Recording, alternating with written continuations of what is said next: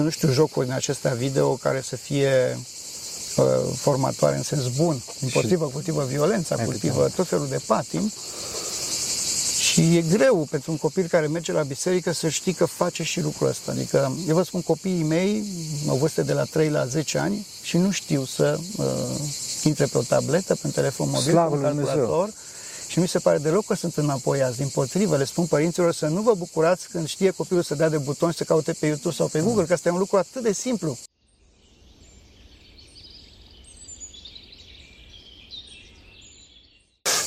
Slavă Tatălui și Fiului Sfântului Duh și acum și purea și în veci vecilor. Amin. Pentru că cine Sfinții Părinților noștri, Doamne, Iisus Hristos, Fiul lui Dumnezeu, minește pe noi. Amin. Amin. Părinte, spuneți un împărate ce vă rog eu frumos. Împărate Ceresc, Mânghetorule, Duhul adevărului, care pe tine ești toate le plinești, mistierul bunătății, oștezătorule de viață, vino și te sălășuiește într noi și ne curățește pe noi toată întinăciunea și mântuiește bunurile sufletele noastre. Amin. Dragii noștri, suntem cu Părintele Bogdan Vlaicu, foarte mulți dintre voi poate că îl cunoașteți. Este preot paroh în Belgia, așa le roa, nu? Așa? Este însă cunoscut nu atât datorită parohiei sale, care este o parohie bună, să știți, ci datorită faptului că el are o activitate online destul de intensă în fiecare vineri, dacă nu mă înșel, da? Face un curs de vindecare spirituală. Sufletească, sufletească, sufletească. sufletească, vindecare sufletească. Bun. Și din cauza asta, prima întrebare, părinte, pe care doresc să vă pun, pentru că tinerii noștri nu au uh, răbdarea să asculte o mulțime de introduceri așa, care eu aș dori să le fac, da? este uh, cum vedeți activitatea online astăzi? Cum vedeți, uh, ce sfaturi ați da oamenilor din biserică, ce sfaturi ați da bisericii și, în general, toată tema asta legată de... Da. Activitatea mediatică presupune întotdeauna riscuri, iar activitatea online cu atât mai mult, în domeniul periculos, internetul e o junglă astăzi, deci sunt multe pericole și ispite și trebuie ocolite cu grijă. Dar nu putem să nu fim prezenți acolo, pentru că este o agora, o piață de idei în care tinerii se regăsesc și de unde și-au cele mai multe informații astăzi. Trebuie să fim conștienți de lucrul ăsta, nu putem să-l împiedicăm sau să revenim înapoi. Fapt este că eu am început activitatea pe uh, Facebook uh, numai cu câțiva ani, cu binecuvântarea uh, și la sfatul unui preot, uh, părintelui nostru protopop, pentru că aveam niște cursuri de uh, școala biblică deja și care eram, le transmiteam și online pe, Facebook, pe pagina mea de Facebook, Bogdan Florin Vlaicu. Și ulterior am dezvoltat lucrul acesta în momentul în care a început criza pandemică și a fost acea perioadă de lockdown, când oamenii stăteau în casă și se plictiseau. Mi-am spus că este momentul în care trebuie să identific această activitate pe internet pentru ca să le dau posibilitatea să privească ceva, să afle ceva. Și am început în uh, toamna anului 2020, în primul an de pandemie, deci am chiar la început de an școlar, în septembrie, uh, cursul acesta de vindecare sufletească la vremea crizei cu mască, în care am încercat să uh, invit specialiști din diferite domenii, medici, juriști, uh, profesori, psihologi uh, și așa mai departe, și preoți, desigur, călugări, preoți mireni, pentru a discuta situația la zi și a încerca să găsim soluții de vindecare sufletească, pentru că uh, începând cu uh, criza pandemică, uh, bolile sufletești s-au intensificat și s-au agravat. Și m-am gândit mult ce titlu să aleg și am evitat spiritual, pentru că e conotat, astăzi are sensuri de tip spiritualist, new age și așa mai departe, și atunci am zis să folosesc un cuvânt neoș românesc, sufletesc, care este un cuvânt și bisericesc, Da. și care are și sensul acesta profund teologic, pentru că suflet în română, spre de alte limbi neolatine care au luat anima din latină, noi am, luat, am creat un cuvânt, suflet, de la suflu. Știm că Dumnezeu creează sufletul prin suflare și că omul își dă ultima suflare atunci când moare. Deci, eh, iată, avem de la creație și până la moarte un întreg eh, fir teologic de gândire și de profunzime pentru acest cuvânt eh, sufletesc. Și uh, sunt studii care arată că au fost mai mulți oameni care au uh, căzut victimă singurătății și disperării, care s-au sinucis, decât uh, victimele propriu ale bolii COVID-19. Exact. Deci era foarte important ca să încercăm să le dăm speranță, să le arătăm că nu se termină lumea acum și că există o viață și pe mai departe și că se poate trăi cu asta și că um, soluția este întotdeauna în comuniunea cu Dumnezeu. Cel care este în comunie cu Dumnezeu nu se teme, nu e frică de moarte, de boală și are alte priorități. Da. Ați vorbit de, de boli și de vindecare sufletească. Care sunt, în opinia Sfinției voastre, cele mai pregnante, cele mai periculoase, bolile care trebuie, bolile sufletești, care trebuie tratate astăzi și pe care le-ați întâlnit în activitatea Da. noastră? Se fac diferite statistici la nivel uh, internațional, care sunt bolile cele mai răspândite, de care se moare cel mai mult. Realitatea este că uh, cea mai răspândită și mai gravă boală este singurătatea astăzi. Și omul este singur pentru că s-a rupt de Dumnezeu. Atâta timp cât omul este rupt de Dumnezeu, este mort sufletește. Pentru că știm că moartea este de două feluri. Moartea trupească, separarea sufletului de trup, și moartea sufletească, separarea sufletului de Dumnezeu. Ori uh, mulți sunt niște morți vii. Da? Dacă sufletul este mort, nu așa?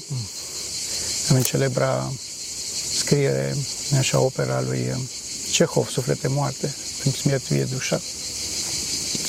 Deci aici trebuie lucrat. Și uh, vorbeam despre activitatea online. Uh, știm că rețelele de socializare dau o, o iluzie de comuniune, de comunicare. Poți să ai prieteni la capătul cealaltă al lumii, pe fața cealaltă a pământului, dar în același timp să nu-ți cunoști vecinul, care e de, despărțit doar de un perete de tine, da? Și este un lucru foarte grav, pentru că iluzia asta poate atrage după sine lipsa de interes tocmai pentru comuniunea personală și vă mărturisesc lucrul acesta, pentru că în primul an de pandemie totul s-a făcut online, mai ales în luna aceea de izolare în care bisericile noastre au fost închise și în Belgia, bisericile obligatoriu, în care făceam slujbe și le transmiteam pe Facebook. Mi-am amenajat o mică uh, așa capelă în casă acolo și transmiteam. Și la un moment dat, după consumul acesta exagerat și silnic de, de, de, de Zoom și de Facebook, vă mărturisesc că am simțit un rău fizic. Da. Am simțit un rău fizic, ca și cum simțeam în gură un fel de uh, uh, gust metalic. Metalic, da, da, da, da, da, da, da, gust Ați metalic, cunoscut da. lucrul ăsta. Da, da, Ca e- și cum ai fi mâncat rugină sau Vi se răpsit. apleacă. Da. Vi se Deci, apleacă. efectiv, la, la modul propriu. Și mi-am dat seama că ceva este absolut în neregulă Da, e energie și demonică. că te îmbolnăvești, te îmbolnăvești de cap uh, în felul ăsta. Și vă mărturisesc că în prima ocazie când am ajuns la București acasă, sunt din București, am început cursul în vacanță, în luna august, pentru că facem vacanța de vară întotdeauna. La cineva acasă, una dintre invitatele noastre, o doamnă juristă, o distinsă doamnă jurist, care m-a invitat și am, am zis, în sfârșit vreau să facem un curs față către față, să nu mai este un ecran care să ne separe. da.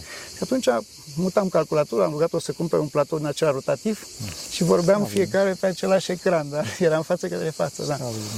Deci a fost așa o dorință enormă de a strânge pe cineva în brațe, de a-l putea saluta direct și de a nu mai avea Vezi frumusețea intermediari. persoanei lui. Absolut, da. Pentru că ecranul deformează întotdeauna. așa deci noi nu suntem cei pe care ne vedeți acum, noi suntem altfel, da. Trebuie să fim mai urâți, mai frumoși, dar suntem altfel. Altfel, da. Altfel, nu mai complex. Da, și eu cred că cea mai mare pandemie la ora asta, mai mare decât COVID-19, nu zic că a fost uh, bine că a fost pandemia COVID-19 sau că a fost un lucru minor, nu a fost, mai ales datorită managementului, care, mă rog, e o întreagă discuție aici, dar cred că cea mai mare pandemie la ora asta este pandemia de singurătate. Absolut. Pandemie. Și n-a făcut decât să pună în evidență pandemia de COVID, această pandemie de singurătate, care e o poveste mai veche și care vine din această secularizare teribilă a lumii contemporane, a Europei de astăzi și în special a Europei de vest. Noi trăim acolo în Occident, într-o Europa puternic secularizată, unde bisericile catolice monumentale sunt vândute și transformate în restaurante, hoteluri, baruri, Am auzit treaba asta. uh, n-am- birouri. Și acum Doamne ultima ferește. poveste, foarte recent, o biserică din Bruxelles transformată în sală de escaladă, de cățărări. Serios? Da, și e foarte... Pentru mine, am, am, am discutat într-un curs problema asta, dincolo de realitatea care este tristă, uh, mi se pare că aici se ascunde și o metaforă.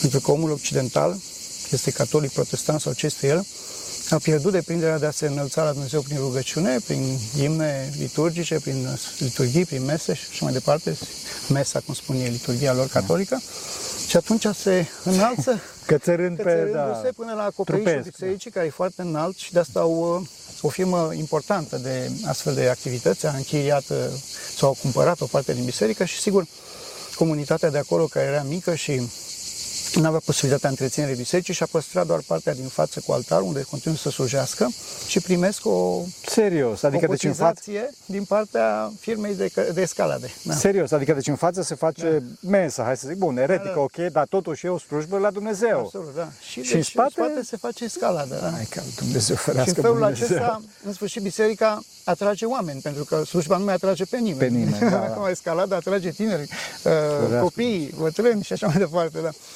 Deci, în situația asta s-a ajuns uh, foarte tristă și uh, vreau să vă spun un lucru pe care îl repet totdeauna cu plăcere și consider că e foarte important, iarăși cu, cu dimensiune din aceasta metaforică. Noi românii venim dintr-o perioadă, în anii 80, când Ceaușescu dărâma biserici. Și Occidentul urla și protesta. Ah, da. Și am ajuns în Occident, unde Biserica Catolică vinde biserici care sunt dărâmate sau transformate în altceva. Nici, nimeni în Occident nu protestează. În schimb, noi românii venim și ori cumpărăm, ori închiriem biserici și le salvăm de la profanare sau distrugere. Slavă Lui Dumnezeu. Cea mai mare biserică franciscană din Belgia a fost cumpărată de biserica noastră și cu ajutorul statului român și este actualmente parohia Sfântul Nicolae din Bruxelles, cea mai mare parohie ortodoxă din Belgia. Slavă lui 5-600 Dumnezeu. de persoane la liturghie. Bravo! O altă biserică, iarăși foarte mare, a fost cumpărată recent, cu eforturi deosebite din partea parohiei. O biserică monument istoric a fost iarăși cumpărată de parohie. Frumos. Și apoi alte biserici, parohii mai mici, cum e a noastră parohie medie, noi le-am închiriat și tot le-am dat viață și catolicii sunt mulțumiți, pentru că e totuși biserică. Da, da. Deci ei nu ar vrea să se transforme în moschee. Da. Atunci protestează. Chiar dacă nu sunt bisericoși, refuză să se transforme în moschee. Dar dacă este biserică ortodoxă, lucrul ăsta le convine și chiar au venit, s-au bucurat, au zis aici am făcut eu prima comuniune. Da, aici am Slavă fost lui eu Dumnezeu. copil de, de cor, cum spuneam, fan de căr. Da. Cum merge ortodoxia? Cum e în, în, în diaspora? Evident în Belgia, sau, da, în Da, diaspora. Deci trebuie știut că ortodoxia a ajuns în, în zona aceasta Europei Occidentale uh, destul de timpuriu, uh, în primul rând prin uh, în urma Revoluției bolșevice, a venit acea aristocrație rusă, precum și burghezie rusă, care e pregonită de regimul bolșevic. Și uh, așa a început să fie cunoscută ortodoxia mai mult în Occident. Uh, În Bruxelles au, au, au construit o biserică, singura biserică ortodoxă uh, construită în stil ortodox în Bruxelles este o biserică cu hramul Sfântul Iov, care era ziua de naștere a țarului Nicolae al II-lea, pe care ei au făcut-o în cinstea țarului, care a fost ulterior și canonizat. Al minter sunt atâtea biserici catolice disponibile, încât Ah. ar fi și păcat să construiești. Da. Mai bine cumperi sau închiriezi și transformi. Da? Se transformă ușor, se pune iconostas, cum am făcut și noi la Charleroi. Uh, da. Uh, Alterior au venit și această diasporă greacă. Uh, În Belgia a fost un caz particular, erau minele acelea de cărbune și au venit mulți muncitori greci săraci să lucreze acolo. Și acum avem de-a face cu a doua, a treia generație, în care mare majoritate s-au pierdut. Ah, da, da, da. Asta e semnalul de alarmă pe care îl vedem la diasporele mai vechi. vedem că dacă nu se lucrează foarte atent cu ei, Așa este. dacă nu sunt ținuți aproape de biserică, în a doua, a treia generație se pierd Se complet. pierd. Sunt uh, ori catolici, ori liberi cugetători, orice altceva, nu ortodoxi și nu mai cunosc nici limba. Asta e o mare problemă, nu pentru că, nu pentru că, da, ok, desigur că îmi iubesc limba română și iubesc ortodoxia, dar nu iubesc ortodoxia și limba română în sens, eu știu, prost, înțeles, naționalist, așa mai departe, ci pentru că este într-adevăr terapeutică, să folosesc un cuvânt uh, legat de, de tema uh, podcastului dumneavoastră.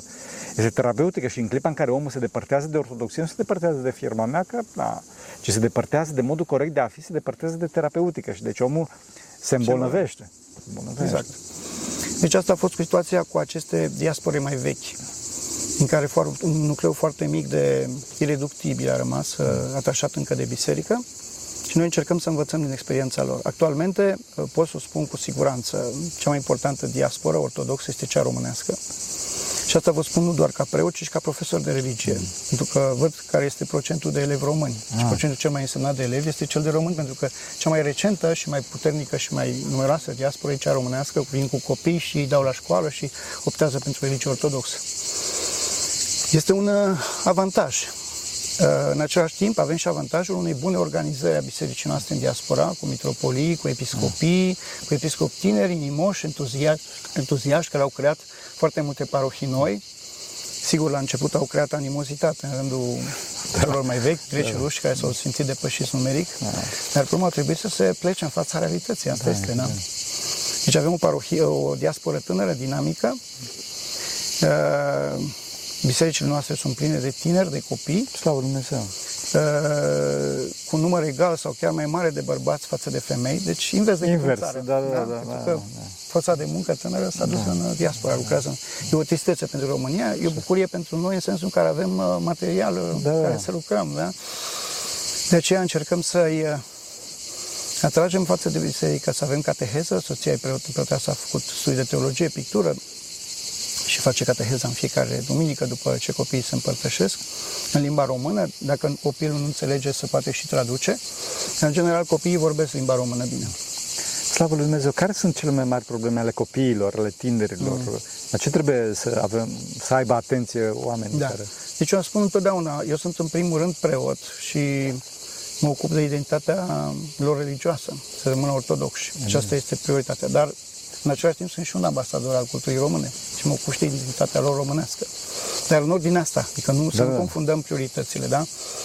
Um, și atunci, uh, desigur că liturghia se desfășoară în limba română, avem câteva extenii pe care le spunem în franceză, de fiecare dată eu mă uit cine este prezent, că nu facem lucrul acesta uh, doar așa ca să-l facem, să fim politicoși sau să respectăm o, o, Da, da, da. o convenție, nu? Facem pentru oameni, da? Dacă în biserică sunt acei uh, belgieni convertiți, căsătoriți cu românce sau copii care nu știu bine românește, mărim uh, Da, da, procentul de extend- franceză. nu? Franceză, da, da. Um, Deci asta este o, o, o- o primă problemă. Apoi le spun oamenilor, predic adeseori, învățați copiii limba română.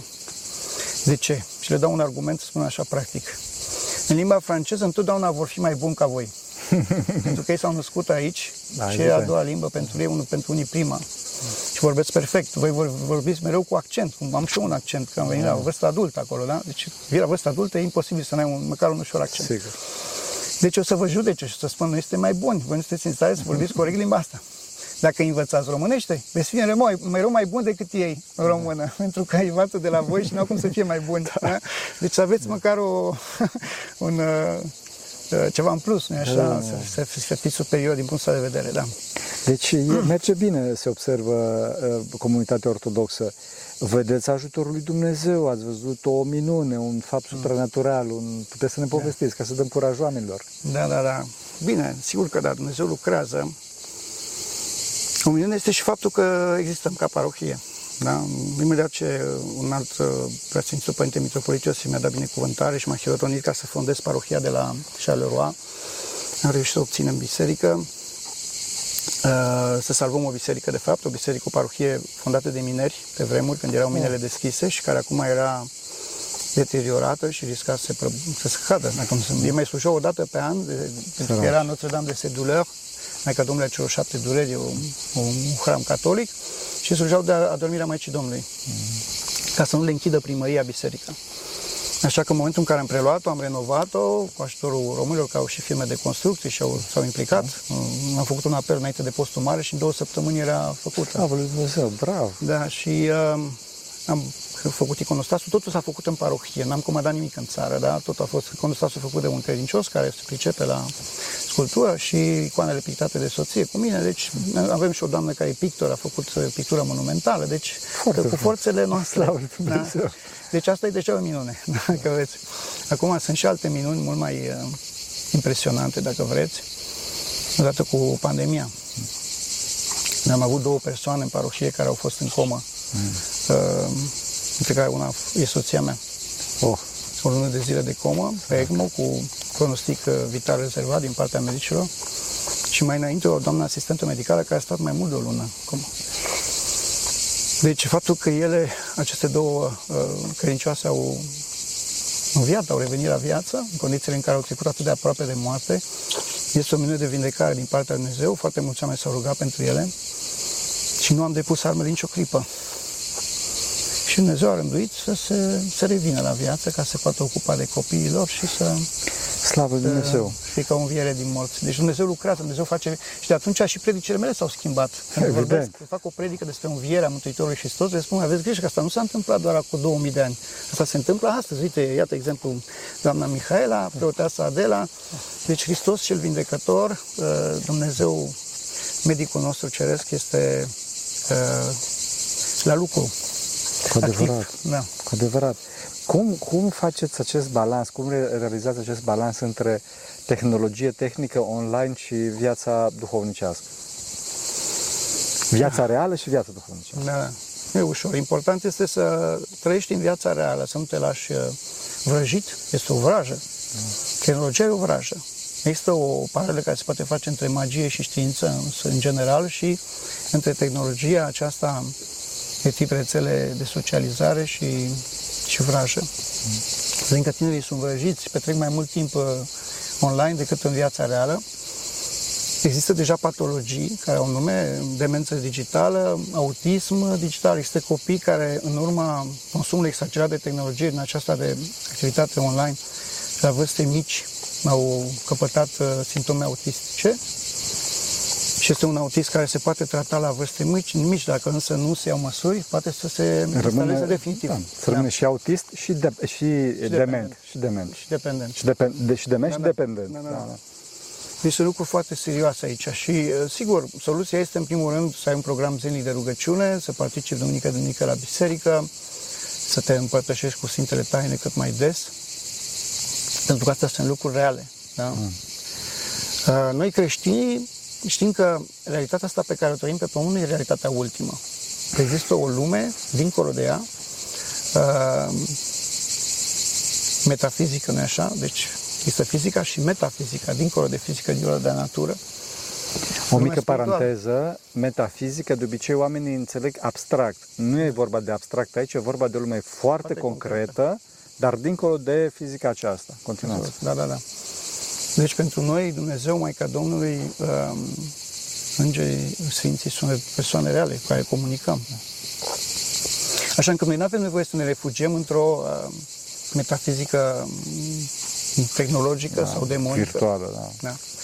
Problema omului contemporan este că nu mai are relație cu Dumnezeu, că este mort sufletește, este separat de Dumnezeu și atunci uh, și el este nemulțumit de puținătatea realității pe care o trăim și care poate căpăta accente de film de groază, cum a fost în perioada pandemiei, când lumea se transformase într-un spital. Măști Da. peste tot și deci erai spitalizat uh, și la domiciliu și când ieșea Da, afară. era da? într-un imens spital. Absolut. Și din păcate și în biserică, în majoritatea parohiilor, din păcate erai și te simțeai și acolo ca într-un salon de spital.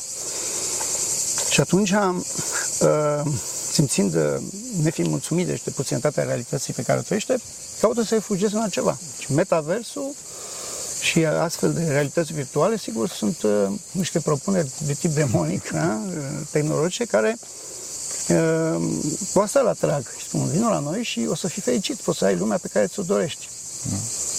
Și aici e un lucru foarte interesant, pentru că oamenii cred că tehnologia este neutră din punct de vedere spiritual. și fac comparația aceea cu cuțitul. Cuțitul poți să tai pâine sau să omori pe cineva. Ori lucrurile nu sunt așa. Avem acea expresie celebră, medium is message. Mm, Medium este mesajul, nu? Iar în cazul acestei tehnologii, este că se poate de real. Uh, Dacă nu ești atent, poate să-ți deformeze mesajul și uh, să ai un efect uh, chiar contrar față de cel pe care le, îl așteptai, nu așa? De asemenea, se vorbește foarte mult de inteligență artificială astăzi. Inteligența artificială care, în ce în ce mai mult, capătă autonomie. Ori, um, aici este o mare cursă. Și ne amintim de filme vechi, chiar și acea Odisee spațială 2001 al lui Kubrick, nu? În care computerul de la bord era asta. Nu este o întâmplare. Eu am citit articole de astea din perioada în care eram student la Politehnică, uh, în anii 80 deja. Cum roboți japonezi care transportau greutăți în uh, hale de uh, producție, la un moment dat o luau rasa și omorau uh, muncitori. Doamne ferește. De ce? Pentru că diavolul, așa cum posedă oamenii, poate să posede și roboții, mult mai ușor, pentru că omul are suflet, robotul nu are. Și atunci să nu ne mirăm dacă inteligența artificială lăsată de capul de ei o ia asta și ajunge să-l ucidă pe om. Este un proces cât se poate de uh, uh, probabil. De probabil, da. Și dincolo de asta, vedeți că inteligența artificială este programată cu setul de cunoștințe date de către om. Dar setul de cunoștințe date de către om care om? Nu de către omul sfânt, ci de către omul păcătos. Absolut. Către omul Corupt, omul plătit de Da, da, da. bogații care doresc să obțină un anumit uh, Și efect. deci, și deci din start, această mare bază de date care, pe care se bazează aceste modele de învățare, de deep learning, este o bază de date strâmbată, dar strâmbată în sens păcătos. În Da. sens păcătos și evident că drumul va fi un drum e, către păcat, nu un drum către pocăință, nu un drum către spiritualizare, din păcate. O mare problemă cu inteligența artificială. Așa este. Deci Cu- trebuie da? să fim foarte atenți, pentru că într-un fel călcăm pe ouă. Evident. Este un domeniu cu totul nou. Nu avem niciun fel de uh, repere, învățăminte din istoria veche, pentru că nu exista așa ceva. Uh, avansează foarte rapid, într-o direcție puțin cunoscută. Viețile noastre s-au schimbat profund, dacă ne amintim de perioada copilăriei, pentru că Da, trăim cu chiar. totul altă lume. Da? Eu am, am trăit și televizorul al negru și perioada dinainte de internet și perioada dinainte de calculator. În liceu studiam primul limbaj de programare basic, nu așa, pentru calculatoarele primele care au apărut. Am jucat primele jocuri pe calculator și mi-am spus, după ce tata lucra la minister și a avut posibilitatea asta să ne ducă și că jucau și ei acolo în pauză. și într-o sâmbătă ne-a dus dimineața acolo și ne-a ținut până seara.